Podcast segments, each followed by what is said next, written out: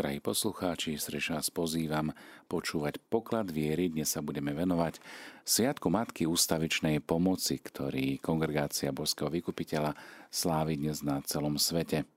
Takže povedzme si niečo viac o, alebo nejaké dejiny, ikony Matky ústavičnej pomoci. Táto ikona patrí k najznámejším obrazom Pany Márie na svete. Aký je pôvod a symbolika tohto obrazu, ikony – je veľa posvetných obrazov Pany Márie, ale istotne nejaký z nich nie je vo svete taký známy a obľúbený ako práve ikona Matky ústavičnej pomoci. K nej sa obracajú oči mnohých ľudí a vďaka jej príhovoru zažívajú ústavičnú Božiu pomoc. Túto ikonu nájdeme v chrámoch, kaplnkách, Nájdeme ju v domácnostiach, skrátka na všetkých cestách ľudského života, ktorý je často poznamenaný bolesťou, smútkom alebo chorobou. Ikona Matky ústavičnej pomoci je namaľovaná na cédrovom dreve. Rozmery tejto ikony sú 53 cm x 41,5 Dátum a vznik ikony samozrejme nie je známy. Niektorí jej vznik určujú do 12. storočia, avšak výskum dosky poukazuje na obdobie medzi rokom 1325 až 1480. Tradícia hovorí, že z ostrova Kréta ju v 15. storočí ukradol istý obchodník a priniesol ju do Ríma. Počase ochorel a pred smrťou zveril obraz priateľovi s prozbou, aby ho uložil v niektorom rímskom kostole. Priateľ mu to prislúbil, ale obraz sa veľmi páčil jeho manželke a tak sa rozhodol, že si ho ponechá. O nejaký čas zomrel aj on bez toho, aby splnil daný prísľub.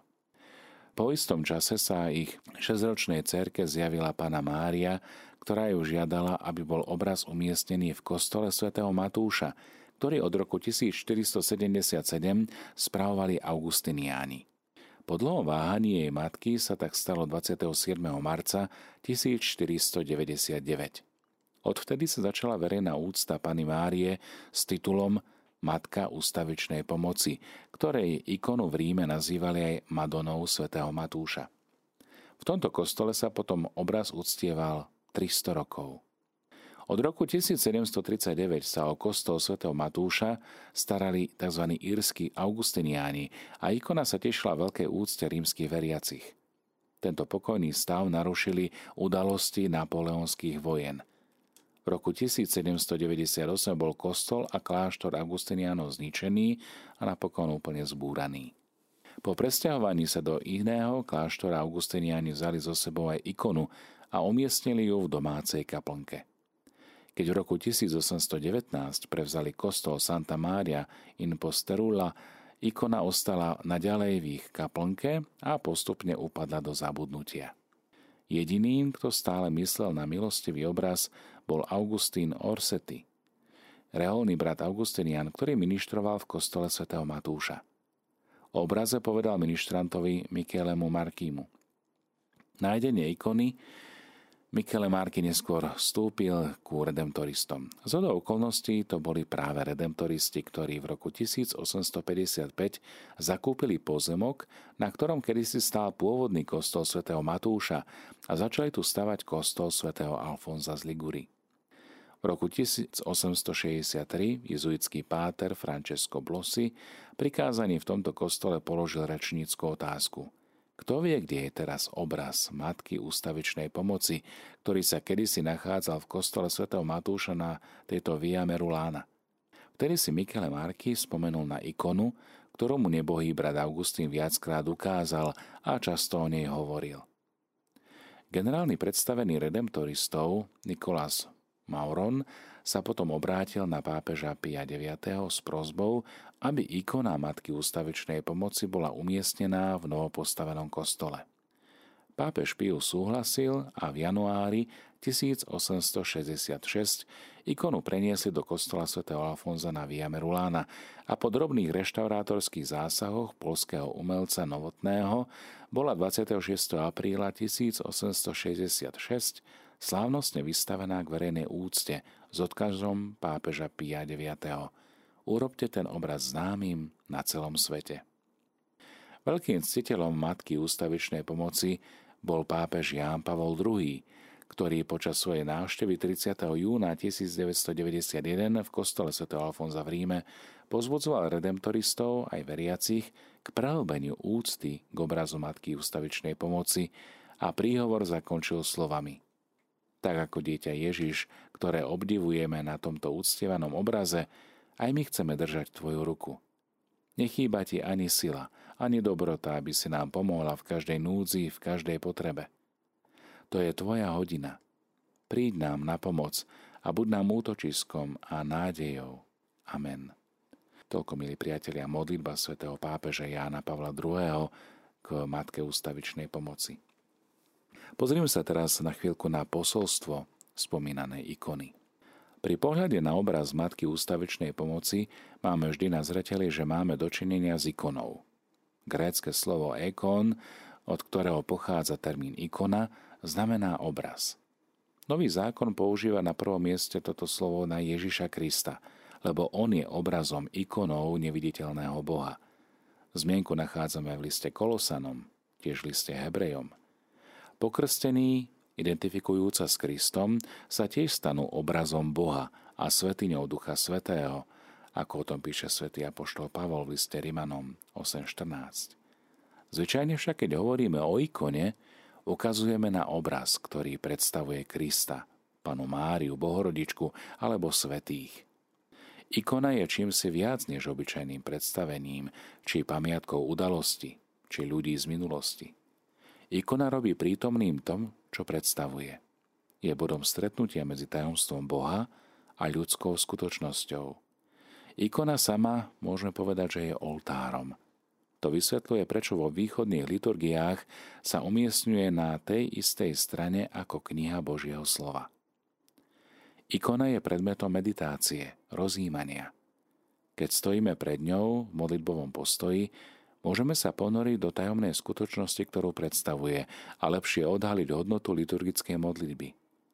Ikony boli vytvorené, aby pomáhali našej kontemplácii. Na ikone vidíme zobrazenú panu Máriu s dieťaťom Ježiš na rukách a potom po stranách dvoch archanielov. Na pravej strane je archaniel Gabriel a na ľavej je archaniel Michal. V rukách držia nástroje pánovho umúčenia. Márina tvár je ľahko nachýlená k dieťaťu. Zrak Márie nie je upretý na Ježiša, ale na toho, kto sa pozerá na obraz – ako keby sa Mária prihovárala k pozerajúcemu a zároveň svojou pravou rukou ukazovala na svojho syna. Je to tzv. hodigitria, ukazujúca cestu, sprievodkynia na ceste. Obraz je pomenovaný podľa byzantského kostola v Istambule, ktorý stál na trase karaván. Skôr než sa vodcovia karaván vydali na nebezpečnú službu s prievodcov púšte, predstúpili pred tento mariánsky obraz a vyprosovali si Božie požehnanie. Mária drží dieťa v ľavej ruke a pravou rukou na ňo ukazuje, čiže udáva smer cesty. Plná nežnosti a lásky voči nám sa pozerá na nás materinskou starostlivosťou a ukazuje nám najistejšiu cestu k šťastiu, svojho syna Ježiša. On je totiž cesta, pravda a život – ako o tom čítame v Jánovej 19. kapitole 25. verš. Napriek tomu, že Mária je najväčšou postavou obrazu, nie je jeho centrom. V geometrickom strede ikony sa stretajú ruky Márie a Ježiša. Bod, kde sa pretínajú uhlopriečky obrazu. Malé ruky, ktorými sa Ježiš drží Márinej pravej ruky, pripomínajú, že podobne ako vtedy, keď bol na zemi, sa zveril úplne do jej rúk, tak aj teraz v nebi vkladá do jej rúk všetky milosti, aby nám ich ona ako matka rozdelovala. A to je hlavné posolstvo ikony Matky ústavičnej pomoci. Jej nežná starostlivosť dodáva nielen témy na uvažovanie o vykúpení, ale tiež aj o Márínej úlohe, ktorú v ňom mala. Spôsob, akým pristupuje k svojmu synovi a ako sa na nás pozerá, dáva aj nám nádej, že ak sa budeme na ňu obrácať, budeme aj my rovnako materinsky privinutí a vypočutí. Tento obsah obrazu spôsobil, že Mária, ktorú zobrazuje, bola nazvaná titulom Matka ústavičnej pomoci. Nad stredom čela žiari osencípa zlatá hviezda. O niečo nižšie, na pravej strane, hviezda kríž. Hviezda symbolizuje panenstvo Márie pred a po narodení Ježiša a zároveň zdôrazňuje úlohu Márie ako hviezdy, ktorá vedie k Ježišovi ako betlehemská hviezda viedla mudrcov od východu. Ikona zdôrazňuje človečenstvo Ježiša a zmysel jeho umúčenia. Symbolom jeho človečenstva je jeho bosé chodidlo, nôžka, ktorá odhaluje uvoľnený sandál. Tvár malého Ježiša má charakteristické črty mládenca. Je to ten istý pantokrator, stvoriteľ neba a zeme, ktorý je často predstavovaný na ikonách ako mládenec s bradou. Ježiš sa pozerá smerom k Otcovi, pretože je Boží syn, Vlastne od Boha dostal poslanie spasiť celý svet a toto poslanie uskutočnil skrze neho umúčenie a smrť. Preto anieli držia v rukách nástroje umúčenia. Archaniel Gabriel grécky kríž a štyri klince, no a Archaniel Michal nádobku, kopiu a tyč so špongiou. Avšak oni nezvestujú umúčenie, tak ako to niekedy vysvetlovali. Ježiš vidiac aniela zvestujúceho umúčenie, Prestrašený hľadá ochranu na rukách Matky Márie a pritom tratí dokonca sandál. Ikona zobrazuje konečný triumf Ježiša Krista nad utrpením a hriechom. Anieli, ktorí držia nástroje umúčenia, ich ukazujú väčšmi ako trofeje víťazstva, vzaté z Kalvárie ráno po zmrtvých staní, než ako nástroje smrti. Preto ich z držia s prostredníctvom závoja. Ježiš sa pritom nepozerá na Máriu, ale na zlaté pozadie obrazu, ktoré symbolizuje zmrtvých stanie. Čiže zlatá farba na ikone vždy symbolizuje nebo. Symbol víťazstva. Hovorí, že je už poumúčený a že sme v zmrtvých staní. To nie je divadelná scéna zo života Ježiša a Márie, ale ukázanie osôb, ktoré už žijú z mŕtvych staní v nebi, ktoré sa za nás prihovárajú a v ikone nám vychádzajú a otvárajú nám nebo. Taký je zmysel ikony. Ježiš je už oslávený v nebi, preto nám anieli pripomínajú, že Ježiš nás vykúpil a z stanie, ktoré ikona sprítomňuje, bolo vyslúžené skrze jeho umúčenie a spásnu smrť na kríži. Preto je vlastne Ježiš prepásaný červeným pásom, čo je symbol lásky posunutej až k mučeníctvu a to až po preliatie krvi. Ježišove šaty sa k nám tiež prihovárajú. Zelená farba tuniky znamená božstvo a bronzový plášť človečenstvo. Boh, ktorý sa stal človekom. Mária je však oblečená plášťom viery. Tmavomodrá farba a jej srdce je plné lásky, preto tunika je farby červenej. Sandál je zase symbolom zmluvy, ktorú Ježiš uzavrel so svetom – Boží syn, ktorý nastolil pokoj medzi nebom a zemou v Ježišovi Kristovi. Milí priatelia, toľkom teda o dejinách ikony, ktorú iste mnohí z vás poznáte a verím, že aj mnohí z vás máte prítomnú vo svojich domácnostiach. Drahí poslucháči, na dnešný deň tu máme aj pozdrav, ktorý adresuje generálny predstavený z príležitosti Sviatku Matky ústavičnej pomoci tohto znenia. Drahí bratia a sestry, laickí spolupracovníci a priatelia, prajem vám veľa požehnania počas tejto novény a Sviatku našej Matky ústavičnej pomoci.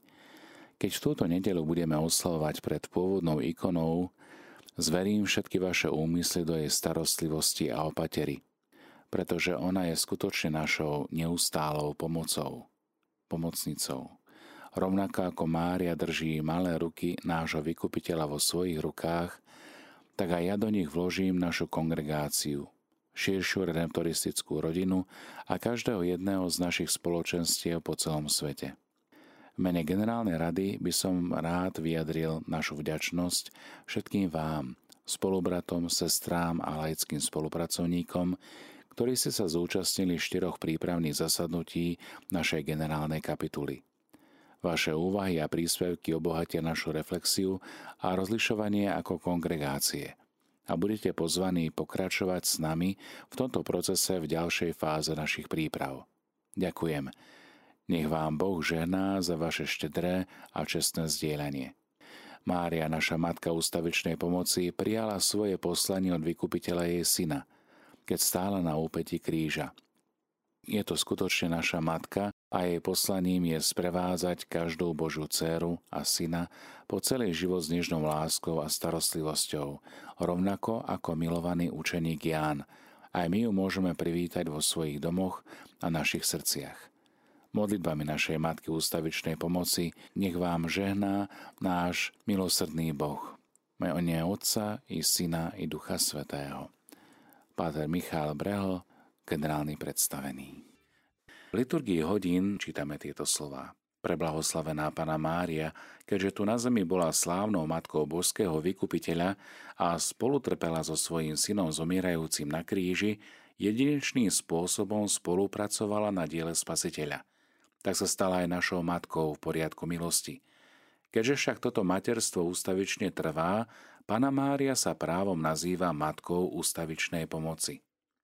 Medzi obrazmi Bohorodičky má slávne miesto ten, ktorý má názov ústavičnej pomoci – tento obraz, ikonu, bol na sklonku 15. storočia prenesený z ostrova Kréta do Ríma a za pápeža Alexandra VI. bol umiestnený v kostole svätého Matúša Apoštola a evangelista na rímskej ulici Via Merulána a tam ho počas troch storočí uctievali veriaci. Keď však v búrlivých napoleonských časoch bol kostol svätého Matúša zrúcaný, slávny obraz zmizol – po dlhom čase sa vďaka Božej prozreteľnosti našiel a na príkaz pápeža Pia IX. bol slávnostným spôsobom vystavený k verejnej úcte v kostole Najsvetejšieho vykupiteľa roku 1866. Neskôr bol zasvetený k úcti svätého Alfonza Máriu de Liguri a stojí na Eskvilíne blízko miesta, kde stal pôvodný kostol svätého Matúša. Od tej doby sa skvel takou slávou a množstvom zázrakov, že jeho úcta sa rozšírila po celom svete. Milí priatelia, v tejto chvíli vás pozývame k modlitbe litánii k Matke ústavičnej pomoci. Pane, zmiluj sa. Pane, zmiluj sa. Kriste, zmiluj sa. Kriste, zmiluj sa. Pane, zmiluj sa. Pane, zmiluj sa. Otec na nebesiach Bože. Zmiluj sa nad nami. Syn vykupiteľ sveta Bože. Zmiluj sa nad nami. Duch Svetý Bože, zmiluj sa nad nami. Svetá Trojica, jeden Boh, zmiluj sa nad nami. Svetá Mária, roduj za nás. Svetá Božia rodička, roduj za nás. Svetá Pana počatá bez poškvrny dedičného hriechu, roduj za nás. My úbohí hriešnici voláme k Tebe. O Mária, pomôž nám. Aby sme Boha najväčšie dobro z celého srdca milovali. O Mária, pomôž nám aby sme Ježišovi, tvojmu boskému synovi, boli vo všetkom podobní. O Mária, pomôž nám. Aby sme Teba, Najsvetejšia Pána, vrúcne ctili a milovali. O Mária, pomôž nám. Aby sme hriech, toto jediné zlo, nadovšetko znenávideli. O Mária, pomôž nám. Aby sme často mysleli na svoju smrť. O Mária, pomôž nám. Aby sme často príjmali sveté sviatosti. O Mária, pomôž nám aby sme sa všemožne vyhýbali príležitostiam k hriechu. O Mária, pomôž nám. Aby sme ani jeden deň svojho života nezanedbali modlitbu. O Mária, pomôž nám. Aby sme sa modlili zvlášť v pokušení. O Mária, pomôž nám. Aby sme odpustili nepriateľom. O Mária, pomôž nám. Aby sme všetkým ľuďom prijali dobro. O Mária, pomôž nám. Aby sme pokáne neodkladali zo dňa na deň O Mária, pomôž nám. Aby sme horlivo pracovali na vykorenení zlých zvykov. O Mária, pomôž nám. Aby sme žili a zomreli v Božej milosti a v priateľstve s Bohom. O Mária, pomôž nám. Vo všetkých potrebách tela i duše. O Mária, pomôž nám. V bolestiach. O Mária, pomôž nám. V chudobe a núdzi. O Mária, pomôž nám prenasledovaní a opustenosti. O Mária, pomôž nám. Súžení a trápení. O Mária, pomôž nám. V časoch vojny a nákazlivých chorôb. O Mária, pomôž nám. Pokušeniach zlého sveta. O Mária, pomôž nám. Pokušeniach proti svetej čistote. O Mária, pomôž nám. V boji proti zlým náklonostiam. O Mária, pomôž nám. V každom nebezpečenstve hriechu. O Mária, pomôž nám keď dôjdeme na koniec pozemského života. O Mária, pomôž nám. Keď budeme stonať na smrteľnej posteli. O Mária, pomôž nám. Keď nás bude spomienka na blížiacu sa smrť naplňať bázňou a strachom. O Mária, pomôž nám. keď nás budú v rozhodujúcej hodine zlí duchovia pokúšať k zúfalstvu, O Mária, pomôž nám. keď nám bude pánov kňaz udeľovať posledné rozrešenie a sveté pomazanie, O Mária, pomôž nám. Keď budú pri našej posteli stáť príbuzní a priatelia a s plačom sa budú za nás modliť, O Mária, pomôž nám. keď zhasne náš zrak a prestane tlesť naše srdce, O Mária, pomôž nám. keď budeme odovzdávať svoju dušu do rúk Stvoriteľa, O Mária, pomôž nám. keď sa naša ubohá duša objaví pred božským sudcom, O Mária, pomôž nám. Keď bude nad nami vynesený väčší výrok, O Mária, pomôž nám. keď budeme trpieť v očistcových mukách a túžiť po videní Boha. O Mária, pomôž nám. Baránok Boží, Ty snímaš hriechy sveta. Zlutuj sa nad nami, Pane. Baránok Boží, Ty snímaš hriechy sveta. Vyslíš nás, Pane. Baránok Boží, Ty snímaš hriechy sveta. Zmiluj sa nad nami, Oroduj za nás, kráľovna posvetného ruženca. Aby sme sa stali hodných Kristových prislúbení. Modlíme sa. Pane Ježišo Kriste, Ty si nám dal svoju rodičku, panu Máriu, ktorej pamätný obraz uctievame za matku, ochotnú vždy pomáhať. Daj prosíme, aby sme si stále vyprosovali jej materskú pomoc a vždy pocitovali účinky Tvojho vykupiteľského diela, lebo Ty si Boh a žiješ a kráľuješ s Bohom mocom v jednote Ducha Svetého po všetky veky vekov. Amen. Na záver tejto katechézy by som chcel predniesť aj modlitbu, ktorá sa tradične modlí za rodiny, za deti. Je to tiež modlitba eh, svätého Alfonza, ktorú nachádzame pri ikone. Drahá matka, matka ustavičnej pomoci, trpím už dlho ma súžuje bolesť, znejú slová modlitby chorého. Aj keď mi slabne telo, slabne aj duch. Zavše už strácam aj silu k modlitbe. Nikdy nenachádzam útechu, ani nášteva a súcit najlepších priateľov má nevedia potešiť. Niekedy sa ma zmocňuje netrpezlivosť a smútok. Ostávaš mi len ty, najsvetejšia panna. Ty si moja nádej. Tvoje súcitné srdce sa zotuje nado mnou. Najdrahšia matka, nezabúdaj na svoje úbohé, opustené dieťa.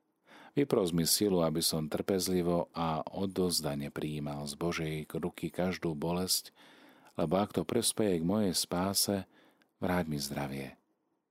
Ak však Boh chce, aby som ďalej trpel, a chce, aby ma choroba približovala k poslednej hodine môjho pozemského putovania, som ochotný jeho vôľu prijať. Dúfam, nebeská kráľovná, že mi vyprosíš silu radostne prijať každú bolesť, ktorú bude odo mňa žiadať tvoj boský syn. Dobrotivá matka ústavičnej pomoci, vypros mi stratené zdravie alebo milosť, aby som ďalej trpezlivo znášal chorobu z lásky k Bohu a k Tebe.